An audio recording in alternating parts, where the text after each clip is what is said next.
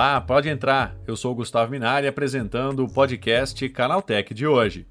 A Agência de Proteção de Dados da Itália decidiu bloquear provisoriamente o uso do Chat GPT até que ele se enquadre na Lei de Proteção de Dados da União Europeia. As autoridades italianas também abriram uma investigação sobre o chatbot desenvolvido pela OpenAI para verificar a possibilidade de violação das regras de coleta de dados do aplicativo de inteligência artificial. Segundo a agência Reuters, o órgão italiano alegou a ausência de qualquer base legal que justifique a recolha e armazenamento massivo de dados pessoais para treinar os algoritmos necessários ao funcionamento da plataforma. Para falar sobre os impactos dessa decisão lá na Itália, eu converso com a professora Marta Gabriel, que é futurista e autora de best-sellers na área de tecnologia. Então começa agora o podcast Canaltech, o programa que traz tudo o que você precisa saber sobre o universo da tecnologia para começar bem o seu dia.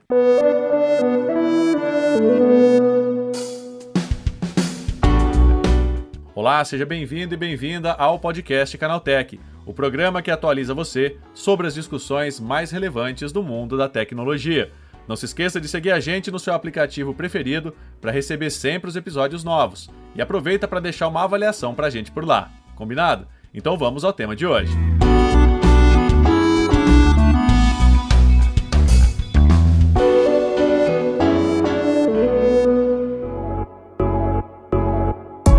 Regulador Nacional de Privacidade da Itália baniu o chat GPT do país na última sexta-feira. Num comunicado enviado à imprensa, a entidade disse haver preocupações de privacidade relacionadas ao modelo da OpenAI.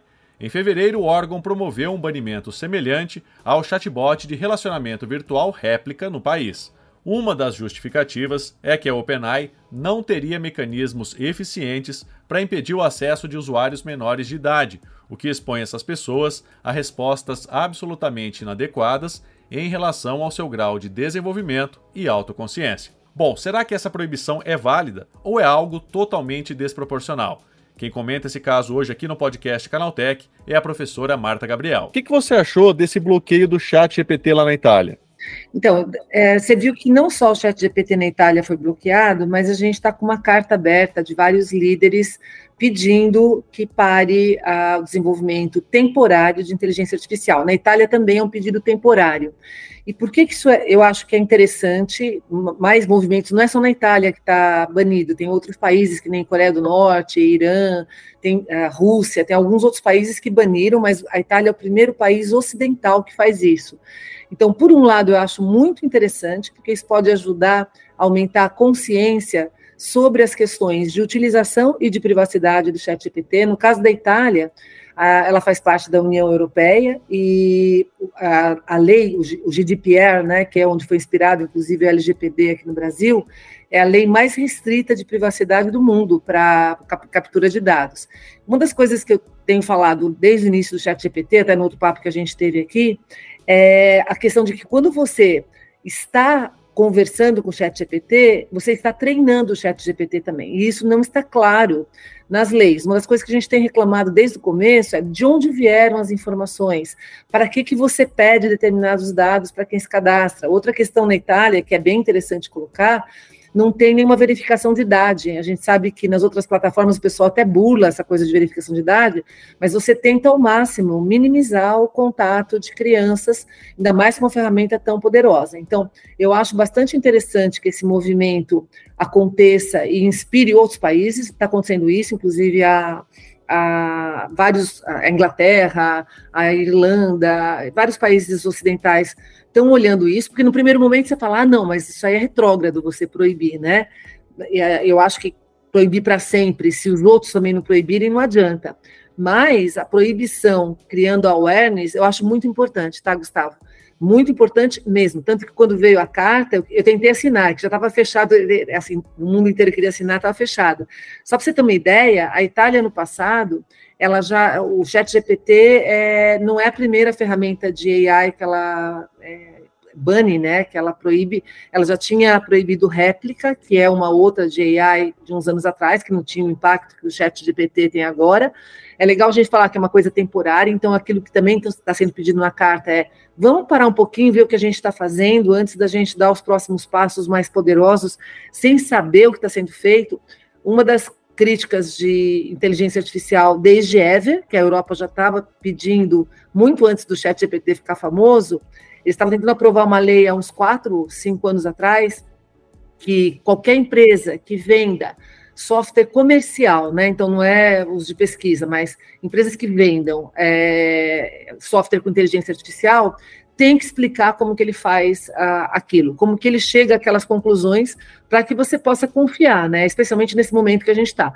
Tem uma outra questão, porque que eu acho que é interessante, depois eu falo o único setback, né, dessa coisa da Itália, porque que eu acho interessante, porque assim, as pessoas uh, ficam encantadas com os resultados que a inteligência artificial traz, e tem áreas, só que inteligência artificial ela tem uma margem de erro para cada tipo de coisa que ela faz, né? Depende do grau de aprendizado e volume de dados que ela tem. Então, para quem já usou qualquer sistema conversacional de AI, se encanta com o ChatGPT, porque todos os outros são muito ruins. É que nem quando você começa a usar o Google pela primeira vez, né? É a mesma relação. Se você comparar com o que a gente usava antes, você fala: "Uau, isso aqui realmente funciona". O problema é que se você não entende as margens de erro para aquilo que você está usando, você pode cometer crimes, né? Então, um exemplo que o Harari dá, que eu acho que é bem legal, que ele fala assim: todos os estudos de futurismo apontam que existe 10% de dar errado, ou seja, que o uso de inteligência artificial pode acabar com a humanidade. A gente, tanto que a gente tem um monte de filme distópico disso, justamente porque existe um cenário. Agora, 10% desse cenário, aí a analogia que ele faz, que eu adoro, porque todo mundo fala, mas 10% é pouco, né? A gente tem 90% de chance de sobreviver. Aí ele fala assim: você entraria no avião que o, piloto declarasse logo de cara, pessoal, é o seguinte, nós estamos indo para a Europa, mas tem 10% de avião cair todo mundo morrer. Ninguém entra, né? Então tem várias áreas que não é aceitável 5%, 3%, 4%. Outras áreas, você está fazendo uma análise de viagem de férias, e aí tudo bem, alguma coisa deu errado, você vai ter que ajustar, dá até para ser 30% e não tem problema, você já me ajudou bastante. Então, essa consciência, nesse sentido, eu acho que é bem legal da Itália ter capitaneado isso, e aí até para os outros países pensarem por quê, por quê, por quê, né, e gerar esse movimento. Ah, uma outra coisa que eu queria falar, cinco anos atrás, eu não sei se você assistiu, ou se as pessoas não assistiram, a gente pode mandar o um link aqui, é, já existia um movimento contra é, Little Weapons, é, Little Autonomy, é, Autonomous Weapons. Ou seja, é, existia um grupo já mostrando que se você começasse a dar poder para robôs é, que eram controlados por inteligência artificial, para matar terrorista, para matar bandido, para matar seja lá quem for, que é um ser humano, é, como é que você faz isso antes de você conseguir explicar ética para esses seres? Como é que ele sabe quem é o good guy e bad guy, né? Quem é o, o policial bonzinho, o policial ruinzinho? Quem é a pessoa que realmente merece? E outra coisa, para matar, a gente tem um processo de lei gigante antes de matar, seja lá quem for, né? Em muitos países, inclusive, é proibido matar, né? O Brasil é um dos exemplos, a gente não tem pena de morte. Então, essas questões têm que ser resolvidas antes. E nesse sentido, eu acho que a gente. É, depois eu passo o link, tá? Que você pode colocar para as pessoas assistirem, está no livro de inteligência artificial, está no Vocês Robôs lá de trás já, para as pessoas sentirem a importância. Quando elas veem esses vídeos de que mostram, é, uau, isso pode acontecer e a gente está fora do controle, mostra a urgência da gente criar uma inteligência alienígena no planeta que a gente não controla. Bom, falei tudo. Agora, e, e, esse tipo, Marta, esse tipo de atitude, né? Ele acaba sendo eficiente a longo prazo? Então, essa, essa é o setback que eu ia falar, né? O problema é, a, os líderes estão pedindo, tem um viés econômico aí também, porque muitos dos líderes estão atrás na corrida da inteligência artificial, então a gente também tem que olhar com, né, tira o olhar ingênuo, tem que ter um, um lado mais crítico. Uh, tem agora a Itália fazendo isso, tem escolas banindo o chat GPT, que é uma coisa que eu sou contra, acho que tem que ensinar os jovens, é um outro tipo de educação, mas não adianta só a Itália proibir, entendeu? Se você pegar o seu país, eu falava isso na internet lá atrás, né?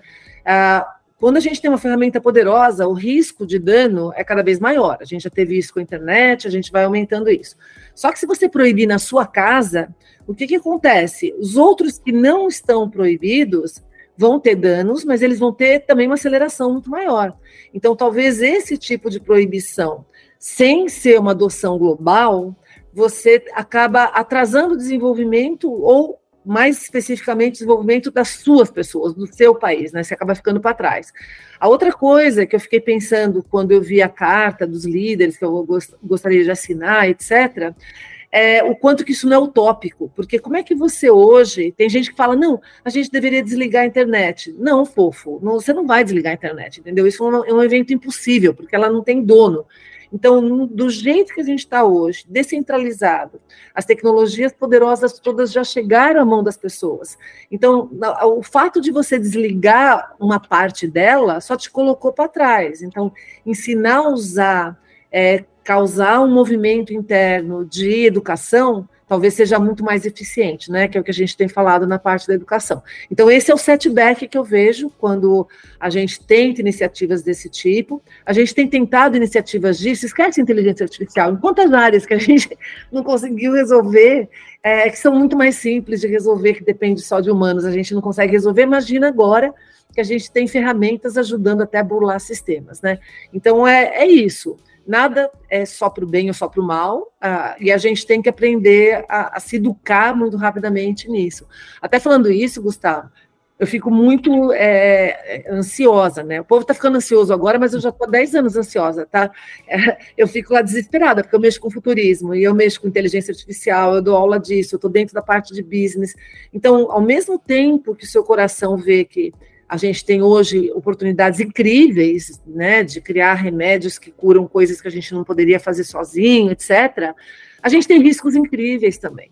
E, e uma das coisas que, quando a gente fala de inteligência artificial, me incomoda muito, é porque apesar de ela estar tá saindo da ficção para a realidade, as pessoas ainda olham os impactos da inteligência artificial como fosse uma coisa de futuro e ficam lá pensando no futuro. E na realidade, a gente tem uma lição de casa gigante para fazer no presente, antes de dar os próximos passos para o futuro. Por isso que eu, eu, eu, eu acho que a gente tem realmente, se fosse possível, dar uma parada, tem que limpar a casa antes de colocar uma coisa gigante, poderosíssima, que pode, inclusive, imagina que deu tudo certo, vai, que a gente não vai fazer nada de é, danoso para a humanidade.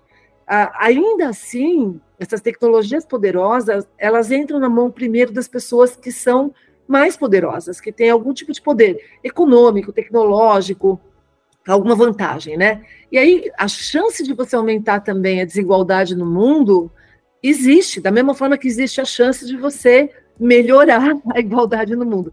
Então, a gente tem muitos riscos para os dois lados ainda, para a gente ir saindo fazendo tudo, né? Mas não depende da nossa escolha, tá? Então, eu estou falando que é legal, eu fico muito feliz com essas iniciativas, para dar awareness, para as pessoas entenderem o que está acontecendo e para né, se motivarem a entrar nessa discussão, mas não sei se elas são praticáveis é, de forma global. Agora, para a gente encerrar, Marta, será que em vez de proibir, não seria melhor criar mecanismos de regulação desse tipo de inteligência artificial? Então, é muito difícil. As, é, tem as regulações, a própria lei, né? Eles estão banindo porque eles dizem que Uh, e é verdade, se você olhar todos os itens ali, é possível de você estar. Tá, uh, um, dos, um dos primeiros, eu não lembro se a gente comentou isso quando a gente fez aquele papo, é, que é o que eu falo para todas as empresas, empresas com as quais eu trabalho, todo mundo da parte de educação. Não coloque dados sensíveis no chat GPT. Não coloque dados da sua organização para perguntar para ele se aquilo é legal para fazer estratégia, porque ele aprende com isso. Você não sabe, tá, e lá está escrito um disclaimer que é beta, né? Então, lógico que o caminho melhor disso seria regular, mas não adianta você ter lei se você não pode fazer o enforcement, né? De você fazer a, a lei ser aplicada. O melhor caminho de todos seria regular e educar. O problema da educação é que é uma coisa de longo prazo, não é uma coisa que você consegue, porque você sabe quanto que eu sou defensora do pensamento crítico, de você realmente, eu adoro quem tem opinião diferente, vamos lá discutir, vamos ok. Só que isso é, é, é dez disciplinas que você tem que aprender, é uma coisa que não, você não consegue virar uma chave, né? Então, a gente que está, eu acho que tem quem está tendo acesso a isso, quem já está dentro desse mercado há um tempo, quem trabalha com educação, a gente tem uma responsabilidade gigante, a mídia, né, que é isso que vocês estão fazendo aqui, uma responsabilidade gigante de pegar na mão dos outros e trazer junto. Ok, você não entendeu direito, mas confia em quem está trabalhando com isso, que existem riscos e que a gente precisa junto negociar essa questão. Mas Infelizmente, a gente está falando de uma complexidade gigante, tá? Então, essa é a minha opinião. Eu estou tentando fazer o meu melhor no meu quadrado, salvando uma estrela do mar por dia, mas a gente precisa que todo mundo entre no mesmo barco. Né? Tá aí, essa foi a professora Marta Gabriel falando sobre o bloqueio do chat GPT na Itália e suas consequências. Agora, terminadas as principais notícias de hoje, vamos para o quadro Aconteceu Também.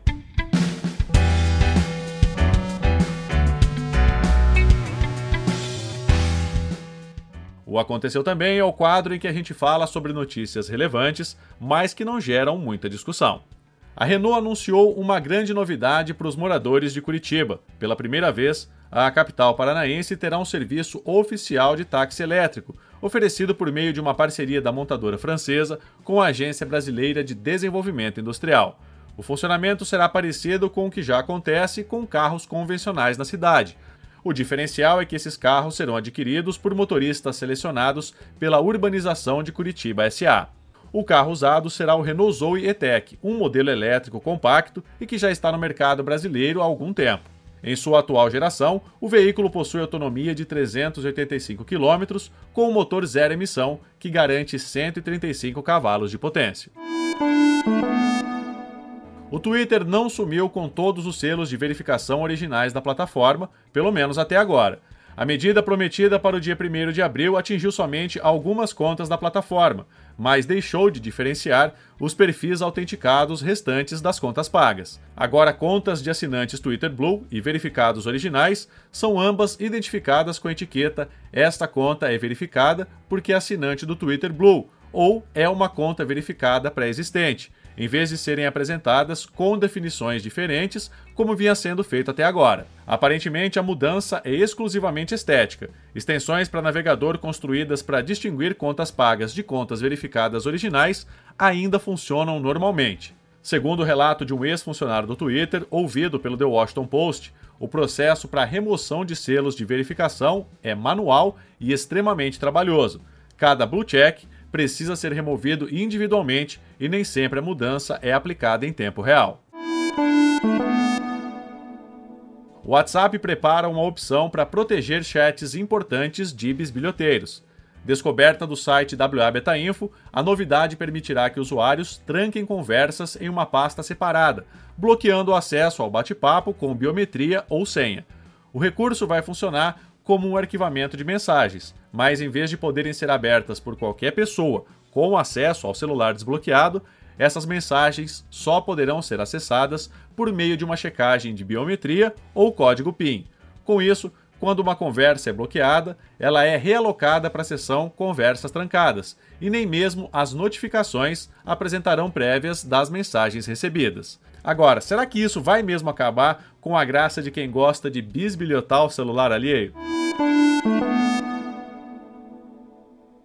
Mais da metade dos brasileiros já pensa em comprar um carro elétrico ou híbrido. Segundo uma pesquisa encomendada pelo Google, 52% dos 1.200 entrevistados pretendem adquirir um modelo eletrificado nos próximos meses ou quando de fato forem trocar os seus atuais veículos. Quando perguntados sobre os motivos pelos quais essas pessoas escolheriam um carro elétrico, 37% afirmaram que os aspectos tecnológicos são os maiores atrativos deste tipo de veículo, o que é natural, já que boa parte dos modelos que chegam ao Brasil são as variantes mais completas e avançadas desses carros.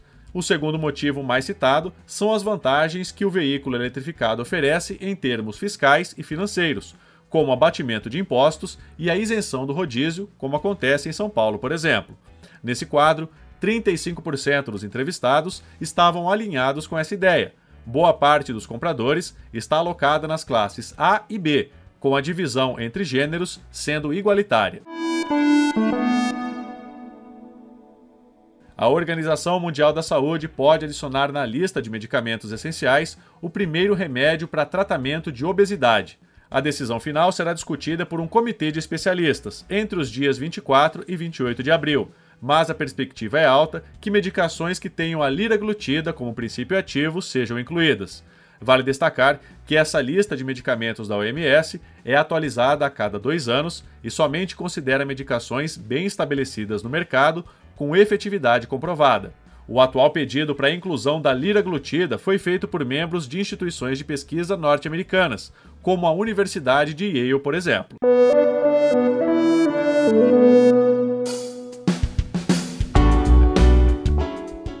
Com essas notícias, nosso podcast Canaltech de hoje vai chegando ao fim. Lembre-se de seguir a gente e deixar uma avaliação no seu aplicativo de podcast preferido.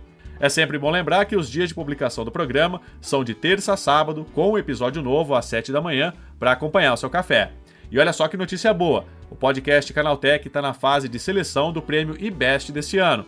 Para votar na gente é bem simples. É só acessar o site app.premibest.com, entrar na categoria podcast encontrar o podcast Canaltech, clicar no coração e pronto. Você pode dar um voto positivo por dia em cada categoria. Então corre lá e vote no podcast Canaltech. Lembrando que aos domingos também tem o Vale Play, o podcast de entretenimento do Canaltech. Esse episódio foi roteirizado e apresentado por mim, Gustavo Minari, e a edição foi do Samuel Oliveira, com a coordenação da Patrícia Gnipper. O programa também contou com reportagens de Felipe Ribeiro, Igor Almenara e Fidel Forato.